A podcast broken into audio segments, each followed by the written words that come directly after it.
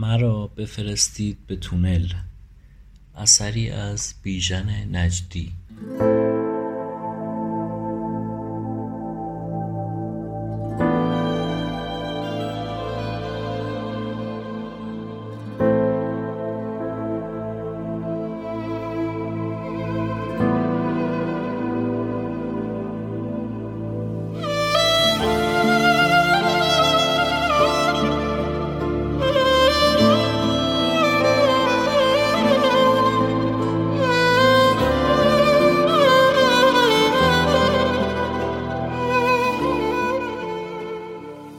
ساعت چهار و سی و پنج دقیقه بعد از نیمه شب قبل از مردن زاو مرتضی با بند ناف دراز و گریهی پایان ناپذیرش به دنیا آمد و تا آخرین لحظه عمرش ساعت دو نیم بعدازظهر یک روز تابستانی هرگز صدای آن گریه از ذهنش پاک نشد.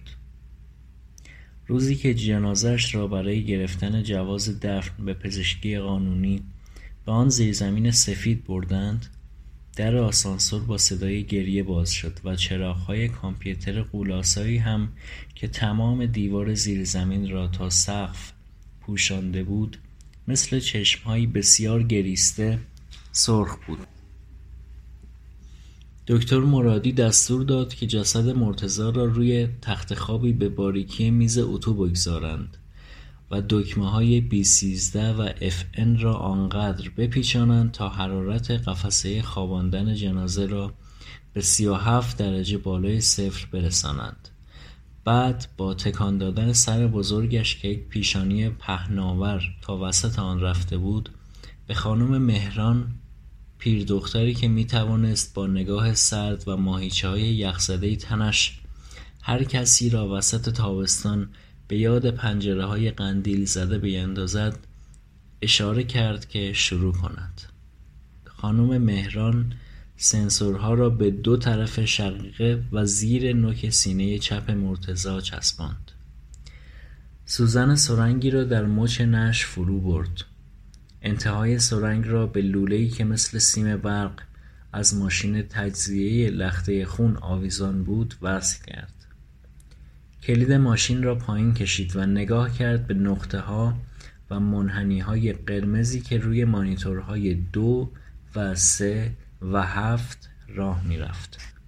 دکتر مرادی اهرامی را روی میز کارش بالا برد و قفسه ای از دیوار بیرون آمد که عرض آن برای شانه های مرتضی کمی گشاد بود. خانم مهران گفت من حاضرم دکتر. کلید را دوباره زد و سرنگ را بیرون کشید. تا آنها به هم کمک کنند که جنازه را در قفس بگذارند و با فشار کف دست قفسه و مرتضی را در دیوار فرو ببرند و دیسک های لیزر را کار بگذارند و بند بند کامپیوترها را به کار اندازند پرونده مرتضی طبقه به طبقه از زیر کلمات رویت شد تایید می شود بایگانی شود از ساختمان سنگ صدفی پزشکی قانونی بالا رفت. در زیرزمین دکتر آخرین کدها را به مانیتور داد. چراغ تعویض سیستم را روشن کرد. انگشتانش را روی حروف چیده شده بر صفحه سربی وسط میزش راه برد. تا تمام دریچه های دالانی که جسد مرتضی باید از آن میگذشت باز شود. کاست حافظه را به دستگاه داد و با احساس رضایت پیانیستی که به آخرین نوت رسیده باشد از پشت میز کارش برخاست و گفت قهوه خانم مهران. حالا یک فنجان قهوه. خانم مهران گفت تلخ؟ دکتر گفت تلخ. سرتاسر اطراف آنها بی هیچ سایهای روشن بود بجز فنجان که آهسته از تاریکی قهوه پر می‌شد. در تونلی پشت دیوار مرتضی دراز کشیده بود و زیر سقف سیاهی که چهار انگشت بالاتر از صورتش بود میگذشت. تمام سلولهایش تا مغز استخوان در اشعه گاما شناور بود. سکوت نبض و بیصدایی قلبش به عدد تبدیل می‌شد و همین اعداد از سنسور چسبیده به سینهاش راه میافتاد و از همان سقف سیاه میگذشت تا بر صفحه بزرگ شیشهای روی دیوار سفید زیرزمین معادله ساده یک مرگ را حل کند. دکتر گفت باید بگوییم یکی را بفرستند نگاهی به دستگاه تحویلی اینجا بیاندازد. خانم مهران گفت دستگاه خوب کار می‌کنه دکتر. این بوی قفسه است. قبل از آنکه دکتر دوباره به بوی اطرافش فکر کند و یا بتواند بار دیگر آن را پیدا کند صدایی را شنید. صدای یک حشره. انگار موریانهای همان نزدیکیها چوب یا پایه مبل یا تابوتی را میجوید. پرسید این صدای چیه؟ خانم مهران به شبکهها و چراغهای زیر زمین نگاه کرد. به جعبه فرکانسیاب که رسید گفت باید از اینجا باشه. دکتر گفت صداش رو زیاد کنید. حالا صدا شبیه یورتمه اسبی روی یخ یا شیشه بود و در صفحه مانیتور کوچک بالای قفسه سه کلمه با حروف جدا از هم تکرار می‌شد. او زنده است. دکتر و خانم مهران چند لحظه به هم خیره شدند. یعنی چی او زنده است؟ خانم مهران گفت من نمی‌فهمم. دکتر گفت ضربان قلب را دوباره چک کنید. پس شما چی رو می‌فهمید؟ نتیجه آزمایش خون چی بود؟ خانم مهران گفت همان جمود همیشگی گلبولها.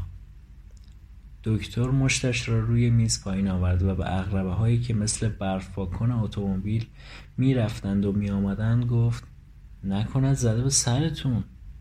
بعد داد زد تلفن کنید یکی بیاد ببینم کدوم مدار. قهوه کجاست خانم مهران؟ خانم مهران گفت تلخ. دکتر با همان فریاد گفت تلخ شیرین فقط بریزید. تا آمدن کارشناس ها دکتر در زیر زمین راه رفت. همانطور که اسبی روی شیشه یا یخ یورتمه می رود همانطور که حروف او زنده است از مانیتور می گذشت مرتزا در دالانک های حلزونی پشت دیوار از کنار بوبین هایی با سیم لخت و از لای رنگ قرمز بنفش ای رد می شد. سفری دور و دراز در تونلی از کریستال های یاخت شناسی شمارش دندان ها و استخوان ها اندازهگیری ترس از مرگ و یا لذت مردن برداشتن تصویر از رویای کسی که به آرواره هایش زور آورده بود تا یک بار دیگر نفس بکشد. سفری که در انتهایش باید دریچه یکی از اتاقهای همکف باز می‌شد و مرده برای مراسم تدفین از ساختمان بیرون می‌رفت. در این فاصله باید گزارش سیستم عصبی مرتزا به دستگاه های ثبت کننده و تصاویر اسید مدهش و آخرین غذایی که خورده بود از حاشیه باریک کف دالان به آزمایشگاه اتوماتیک تجزیه و تحلیل عکس ها داده می‌شد و نام تمام بیماریهایی که او در سرتاسر زندگی ناپیدایش گرفته بود در حافظه کامپیوتر نقطه گذاری می شد 1381 سرخک 1397 چرکی شدن آپاندیس. 1399 شکستگی و سوراخ شدن استخوان پای راست هزار و سیصد و نود و نه دکتر مرادی گفت بپرسید سال 1399 این اسمش چی بود؟ خانم مهران گفت مرتزا دکتر گفت بپرسید 1399 کجا بود؟ خانم مهران به طبقه بایگانی تلفن کرد. دکتر قهوه شیرین فنجانش را روی نوارهای باطل شده پانچ ریخت. خانم مهران گفت در جبهه جنگهای منطقه‌ای. دکتر روی صندلی خودش نشست و با کوبیدن پاشنه یکی از پاهایش به موزاییک های کف زیرزمین صندلی را روی تنها پایش چرخاند. چراغهای سرخ دور زد. سکوت دور زد. سوراخ سیاه یک استخوان دور زد. در آسانسور باز شد و کارشناسها با چمدانهای فلزی برای بررسی ماشینها وارد شدند. دکتر همان پایش را روی موزاییک سفت کرد. صندلی را نگه داشت و با سرگیجهای که زیر زمین را فقط به خاطر او میچرخاند فریاد کشید بیرون! بیرون! بیرون! خانم مهران با فروتنی از کارشناسها عذرخواهی کرد و با آنها تا دم در آسانسور رفت. دکتر گفت از IBW بپرسید چه نوع زنده بودن؟ خانم مهران روی IBW تایپ کرد چه نوع زنده بودن؟ روی مانیتور نوشته شد او فکر می کند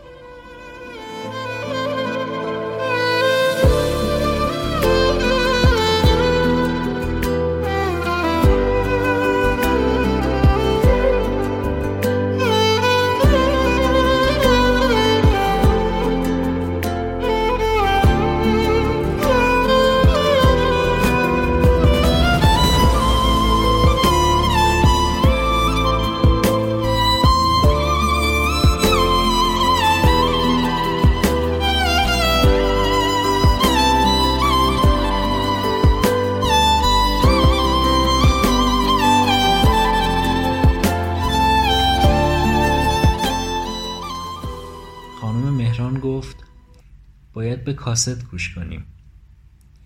کاست را به نرمال های جدا کننده صداها داد و اسلاید صورت مرتزا را روی پرده آن طرف زیر زمین انداخت.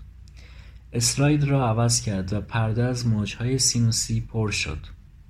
بعد خطوط راستی که با فاصله های متناوب زاویه دار بود و پس از آن تصویر مغز مرتزا مثل اسفنجی در کف صابون پرده را پوشاند. دکتر گفت چراغها. خانم مهران تمام چراغها را خاموش کرد و در چرم یک صندلی کنار صندلی دکتر فرو رفت. زیر زمین مثل قبری که صدای خاک و کلنگ یک قبر تازه را باید از فاصله چند قدمی بشنود تاریک بود و روشنی پرده اسلاید اصلا به تکهای از آسمان که از سوراخ یک گور دیده شود شباهت نداشت. دکتر گفت می‌دانید مغز انسان چه رنگی است؟ خانم مهران گفت صورتی. صورتی مایل به خاکستری. دکتر گفت پس چرا مغز مرتضی صورتی نیست؟ خانم مهران گفت برای اینکه مرده. دکتر گفت پس چطور می‌تونه فکر کنه؟ خانم مهران گفت اون نه زنده است نه فکر می‌کنه.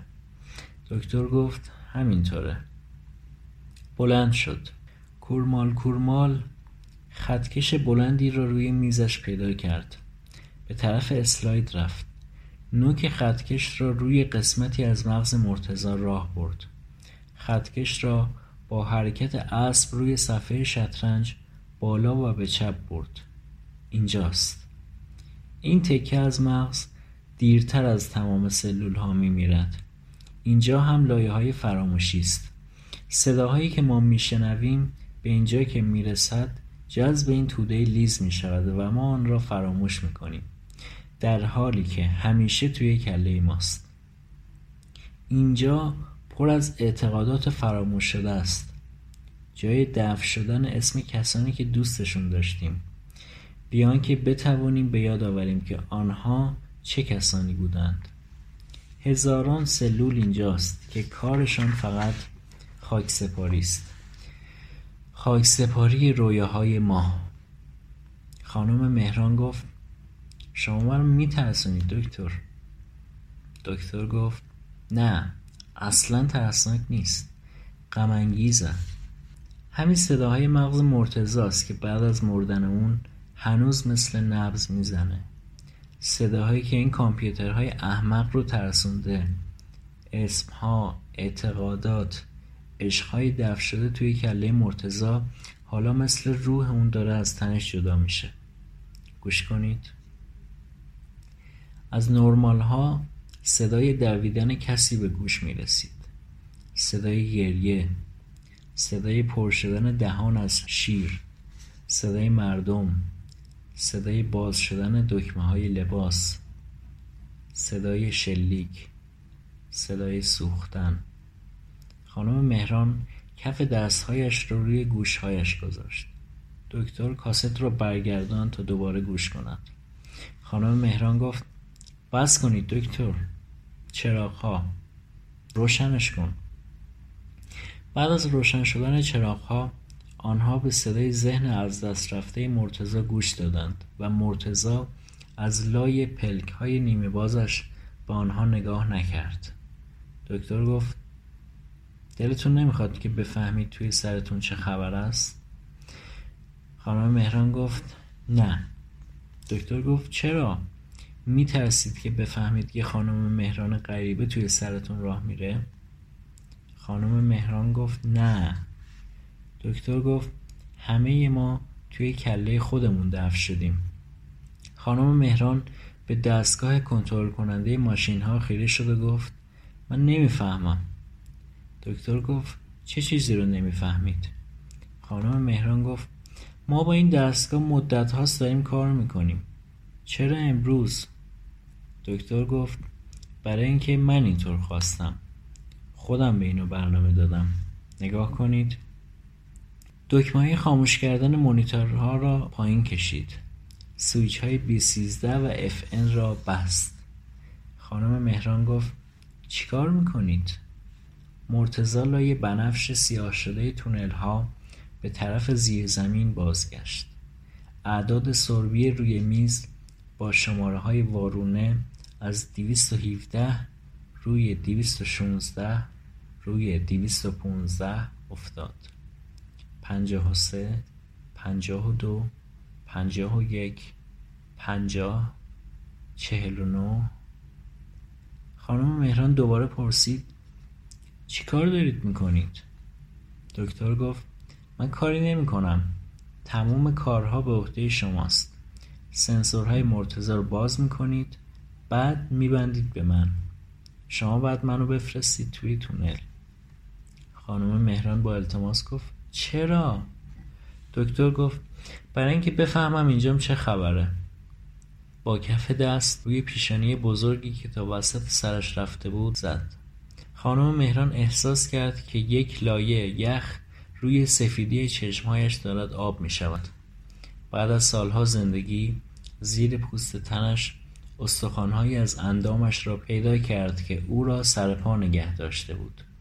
خودش را می‌دید که سالها جوانتر با پاهای برهنه از لای مویرگهای مغز سرش میگذرد و به پشت پیشانیش برای پیدا کردن پنجره دست می‌کشد و آهسته پیر می‌شود. روی میز دکتر عدد دو افتاد روی یک بعد صفر. قفسه با قد بلند مرتزا از دیوار بیرون آمد.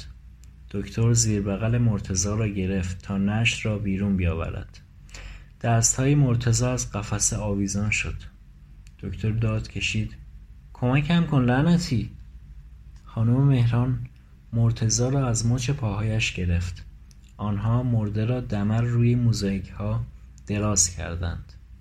دهان مرتزا باز و به کف زیر زمین چسبیده بود و لبهایش بدون لبخند از دندانهایش دور شده بود. دکتر ضمن باز کردن سنسورها و جدا کردن مرتزا از دستگاه با صدایی که شنیده نمی‌شد حرف می‌زد. انگار کسی سرش را در آب فرو برده باشد و بخواهد داد بکشد.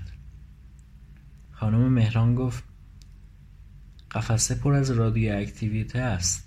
میمیرید. دکتر گفت بیا. بیا بیا خانم.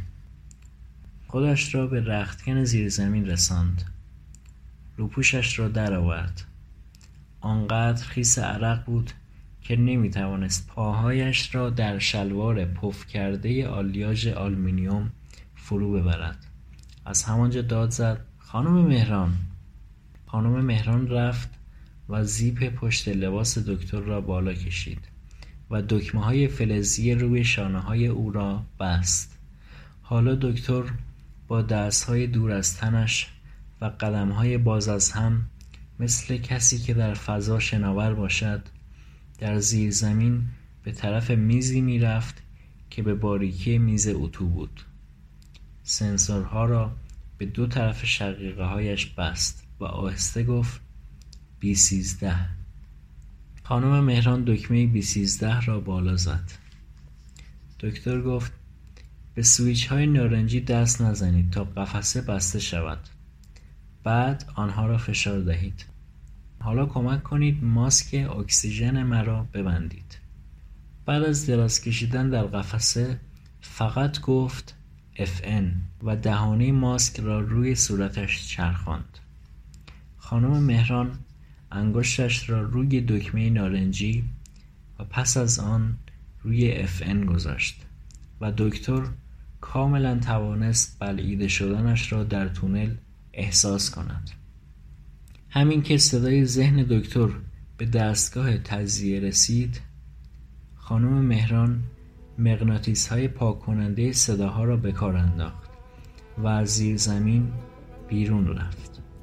بی آنکه به کسی چیزی بگوید و یا تلفن کند که بیایند و مرتزا را از روی موزاییک ها بردارند